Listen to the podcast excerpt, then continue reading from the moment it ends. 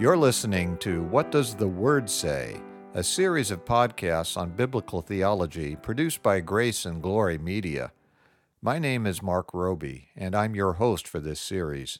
Our teacher is Dr. Richard Spencer. We're resuming our study of theology today by continuing to examine soteriology, the doctrine of salvation. We're currently discussing the doctrine of sanctification, and more particularly the means of grace. We've been looking at the requisites of acceptable prayer according to Charles Hodge, and we're ready to look at the seventh and last one, which is that we must pray in the name of Jesus Christ. Dr. Spencer, how would you like to proceed today? I want to begin by noting that we have clear biblical warrant for this final, extremely important requisite. In the 16th chapter of John, we read about Jesus telling his disciples that he is going away which is speaking about his death and ultimately his final ascension. He tells them that he will send the Holy Spirit to be with them and that their grief will be turned to joy, which may refer to their joy at his resurrection, but ultimately certainly speaks about their joy at his second coming.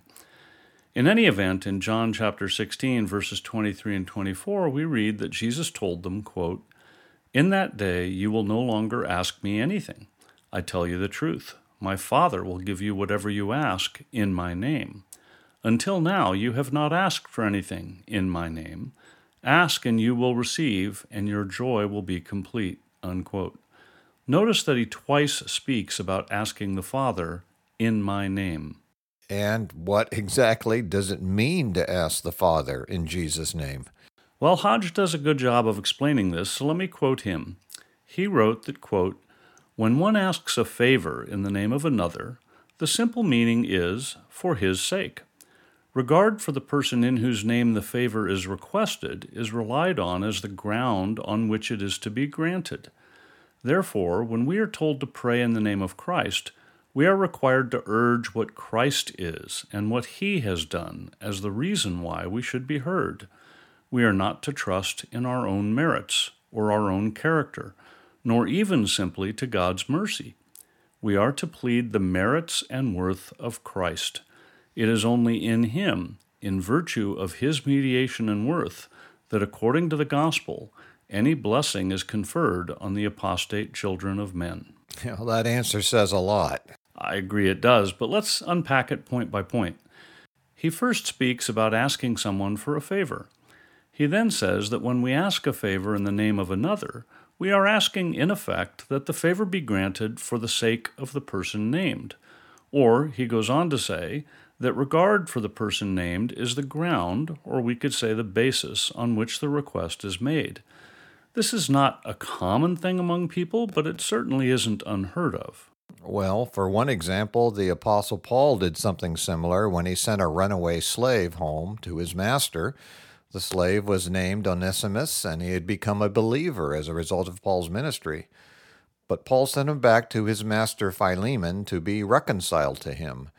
His master was also a Christian and obviously knew Paul personally, so in the letter Paul sent with Onesimus, he said to Philemon, as we read in Philemon verses 17 through 19, quote, If you consider me a partner, welcome him as you would welcome me.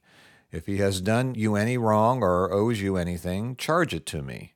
I, Paul, am writing this with my own hand. I will pay it back, not to mention that you owe me your very self. That's a great example. Paul is asking Philemon to do a great favor to Onesimus, but the request is founded on Paul's relationship with Philemon and whatever it was that Paul had done for him, which most likely included leading him to a saving knowledge of Jesus Christ. In other words, a favor was being sought for Onesimus, but it was being sought on the basis of Paul's merit and not on the basis of any merit on the part of Onesimus. Exactly. And that is a great picture of the gospel. When we approach God the Father in the name of Jesus Christ, we're doing something similar. As Hodge goes on to explain, we are asking the Father to consider our request based not on our own merits, but on the merits of Jesus Christ we are in effect saying, based on the mediatorial work of Jesus Christ on the cross, the atoning sacrifice through which he paid for all my sins, hear my prayer. As Hodge says, it is only in virtue of Christ's, quote, mediation and worth that according to the gospel, any blessing is conferred on the apostate children of men. And when Hodge refers to the quote unquote apostate children of men, he's speaking about all unbelievers who are guilty sinners because of the sin of Adam, who became apostate by virtue of his disobedience. I think that's right. We have to recognize that outside of Christ, we are all sinful rebels, deserving nothing from God but his judgment and wrath. It is only by being united to Christ by faith that we are justified in God's sight and that our guilt is taken away. Paul tells us in Romans chapter 3 verse 26 that it is only on the basis of Christ's atoning sacrifice that God can be just and the one who justifies those who have faith in Jesus. Our sins must be paid for. But the glory of the gospel is that Jesus Christ paid the penalty for us. And so, as Hodge says, it is in virtue of Christ's mediation and worth that those who were once outside of Christ can receive blessing. They must be born again and united to Christ by faith. Well, we've spoken about the glorious double transaction many times. In 2 Corinthians 5, verse 21, we read that God made him who had no sin to be sin for us, so that in him we might become the righteousness of God. That is glorious indeed. God takes our sin and places it into Jesus' account, and then takes his righteousness and places it into our account. And in John chapter 19, verse 30, we're told that just before Christ died on the cross, he said, It is finished. In the Greek, that's one word, tetelestai, which could be translated paid in full. Jesus has paid the debt owed by all of his chosen people, and he has paid it in full. That is why we read in Romans chapter 8 verse 1, quote, Therefore there is now no condemnation for those who are in Christ Jesus, unquote. There is no condemnation because if we are united to Christ by faith, Jesus has paid our debt in full. Praise God. But that's only the first half of the double transaction. The second half is just as amazing. It is that we are given Jesus' righteousness. And on that basis, God adopts us as his children. When we come to the Father in prayer in the name of Jesus Christ, we are claiming all of this. We are, in effect, saying, Father, I am your adopted child, united to Jesus Christ by faith. He has paid my debt in full and I am clothed in his righteousness, and on that basis I am making a request of you. It would be hard to have a better basis for prayer than that of a child. In fact, it would be impossible to have a better basis. But just appending in the name of Christ to our prayers is not some magic incantation. We must be sure we have the right to use that name. We must make our calling and election sure, as Peter tells us in 2 Peter chapter 1 verse 10. At the end of the day, what I say about myself is of no importance at all. The question is, will Jesus Christ vouch for me? Uh, going back to the example of Paul and Onesimus, it was Paul who asked Philemon to grant the favor to Onesimus. It was not Onesimus who came to Philemon entirely on his own, saying, Please do this for me because of what Paul has done. Philemon needed Paul himself to vouch for Onesimus. That is an important point. And it's the same with our coming to the Father in the name of Christ. Anyone can pray and conclude their prayer by saying, In the name of Jesus Christ, Amen. But if Christ doesn't add his own Amen to our prayer, it will not be effective. But praise God, we're told in Romans chapter 8 verse 34 that quote Christ Jesus, who died. More than that, who was raised to life, is at the right hand of God and is also interceding for us. I remember you listed Christ's intercession as one of the benefits we receive in this life from the resurrection of Jesus Christ. I did list it, yes, and it's critically important. Without Jesus adding his amen to our prayers, they are not acceptable to God. And it isn't just our prayers that depend on the divine approbation, it's also our eternal salvation. Uh, that's quite true. When we die and appear before the judgment seat of Christ, our claim to being a Christian is absolutely worthless unless Jesus himself says, This one is mine. I paid for his sins on the cross. We must also remember the terrible warning in Matthew chapter 7, verses 21 through 23, where Jesus tells us, quote, Not everyone who says to me, Lord, Lord, will enter the kingdom of heaven, but only he who does the will of my Father who is in heaven. Many will say to me on that day, Lord, Lord, did we not prophesy in your name, and in your name drive out demons and perform many miracles? Then I will tell them plainly, I never knew you. Away from me, you evildoers. Those are sobering verses, to be sure. But if, in fact, Jesus acknowledges us as his blood bought brothers and sisters, then we will have great rejoicing. Yes, we will. Everyone who has been born again will be ushered into the presence of God for all eternity. We will see the heavenly Jerusalem, and what a sight that will be. The Apostle John relates this vision to us in Revelation chapter 21, verses 2 through 4. He wrote, quote, I saw the holy city, the new Jerusalem, coming down out of heaven from God, prepared as a bride beautifully dressed for her husband. And I heard a loud voice from the throne saying, Now the dwelling of God is with men, and he will live with them.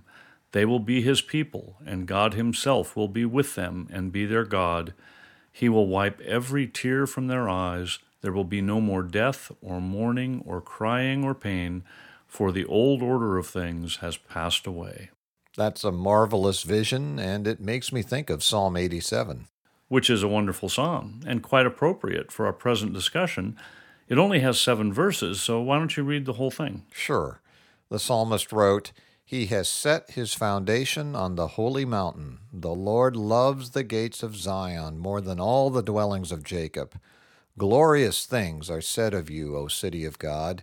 I will record Rahab and Babylon among those who acknowledge me, Philistia too, and Tyre, along with Cush, and will say, This one was born in Zion. Indeed, of Zion it will be said, This one and that one were born in her and the Most High Himself will establish her. The Lord will write in the register of the peoples, This one was born in Zion. As they make music, they will sing, All my fountains are in you. Hallelujah. This psalm is obviously about the city of Jerusalem, which was built on Mount Zion. It's where Abraham was told to sacrifice Isaac, whom God then spared and provided a ram caught in a thicket as an alternative sacrifice. And it is also where Jesus Christ was sacrificed on the cross to pay for our sins. Yes, God spared Isaac, but sacrificed his own eternal Son. And when the psalmist says that the Lord loves the gates of Zion more than all the dwellings of Jacob, the gates of Zion is a figure of speech called a synecdoche, where a part of something refers to the whole. So, what is meant is the whole of the city and the city of Jerusalem itself is used as a metaphor for the church. So, this psalm is ultimately speaking about the true church, the bride of Christ, as we saw in the passage from Revelation chapter 21. And when the psalmist refers to Rahab here, scholars tell us that this is a poetic name for Egypt. So we see two of Israel's traditional enemies, Egypt and Babylon, being counted among those who acknowledge God, along with other enemies and rivals of God's people. And that paints a glorious picture of the fact that God saves people from every nation. There is no discrimination in God's church based on nationality, race, or sex. We all have different roles assigned by God, but He saves all kinds of people. And now we come to the part of the psalm I most want to talk about. We read, This one was born in Zion and then again, this one and that one were born in her, and the Most High Himself will establish her. And then finally, the Lord will write in the register of the peoples, this one was born in Zion. And to be, quote unquote, born in Zion is speaking of those who have been born again or born from above and are therefore counted as part of the heavenly Jerusalem, the bride of Christ. That's right. And the psalmist refers to the Lord writing in the register of the peoples, which is a reference to what is called the Book of Life in Revelation. Charles Spurgeon gave a wonderful exposition of this psalm in, in his Treasury of David. He wrote, quote, Never let thy praises cease, O thou bride of Christ, thou fairest among women, thou in whom the Lord himself hath placed his delight. Calling thee by that pearl of names, Hephzibah, for my delight is in her. That's wonderful. And God's people should always be filled with praise. It's incredible to think that God would take delight in sinful rebels such as us. Although we always have to remember that He doesn't let us remain sinful rebels. We are being transformed into the likeness of Christ. We will be perfected and made ready for heaven before we get there. Christ will have a holy bride. But let me quote a bit more of what Spurgeon says about this psalm. He also wrote that, quote, one by one, as individuals, the citizens of the New Jerusalem shall be counted, and their names publicly declared. What a patent of nobility is it for a man to have it certified that he was born in Zion. The twice born are a royal priesthood, the true aristocracy, the imperial race of men. Hallelujah. By twice born, Spurgeon is, of course, referring to those who have been physically born and have then also been reborn of God from above. That's the second birth. Yeah, that's obviously what he means. And when he says we are a royal priesthood, he's alluding to 1 Peter chapter 2 verse 9 where we read, quote, "But you are a chosen people, a royal priesthood, a holy nation, a people belonging to God, that you may declare the praises of him who called you out of darkness into his wonderful light. Unquote. Christians should rejoice greatly in their calling. We are a chosen people. But that provides no occasion for pride. We must be humble. God did not choose us because we were better than anyone else. He chose us simply because He chose us. It is the work He does in us that makes us different and praise God for that work. Praise God indeed. But now I want to tie all this back into our discussion of praying in the name of Jesus Christ. Please do. We've been making the extremely critical point that our own profession of faith, while certainly necessary, does not settle the issue. It is what God says that really matters. Therefore, we all need to be extremely careful to test ourselves. We must never be presumptuous in our prayers or in any other way. In 2 Corinthians chapter 13 verse 5, the apostle Paul exhorts us to quote, "Examine yourselves to see whether you are in the faith. Test yourselves. Do you not realize that Christ Jesus is in you, unless of course you fail the test?" That is a serious challenge. It is a very serious challenge. And I'd like to close with one last quote from Spurgeon's commentary on Psalm 87. He wrote, quote, May it be our happy lot to be numbered with the Lord's chosen both in life and death, in the church roll below and in the church roll above. Jehovah's census of his chosen will differ much from ours. He will count many whom we have disowned, and he will leave out many whom we have reckoned. His registration is infallible. Infallible indeed. May we and all our listeners be found in that church roll above. Are we now done with examining the requisites of acceptable prayer as outlined by Hodge? We are. And if we abide by them, we can approach God with great confidence and boldness. To summarize the requisites of acceptable prayer according to Hodge, we can say that we must pray with sincerity, reverence, humility, persistence, urgency, submission to the will of God, faith, and in the name of Jesus Christ. And I pray that all of our listeners will do that, and we'll see many answered prayers. And I look forward to seeing what you have in store for us next week. But now let me close by reminding our listeners that they can email their questions and comments to info at whatdoesthewordsay.org and we'll do our best to answer you. You've been listening to What Does the Word Say? brought to you by Grace and Glory Media. And I'm Mark Roby. In our next session, Dr. Spencer will continue to examine the doctrine of sanctification, and we hope you'll join us. The session you heard today is available, along with all other sessions, in the archive on our website at whatdoesthewordsay.org. We also have a free book available to you entitled Good News for All People, written by Reverend P.G. Matthew, founder and senior minister of Grace Valley Christian Center. To request your free copy of this excellent summary of the biblical message of salvation, go to whatdoestheword say.org.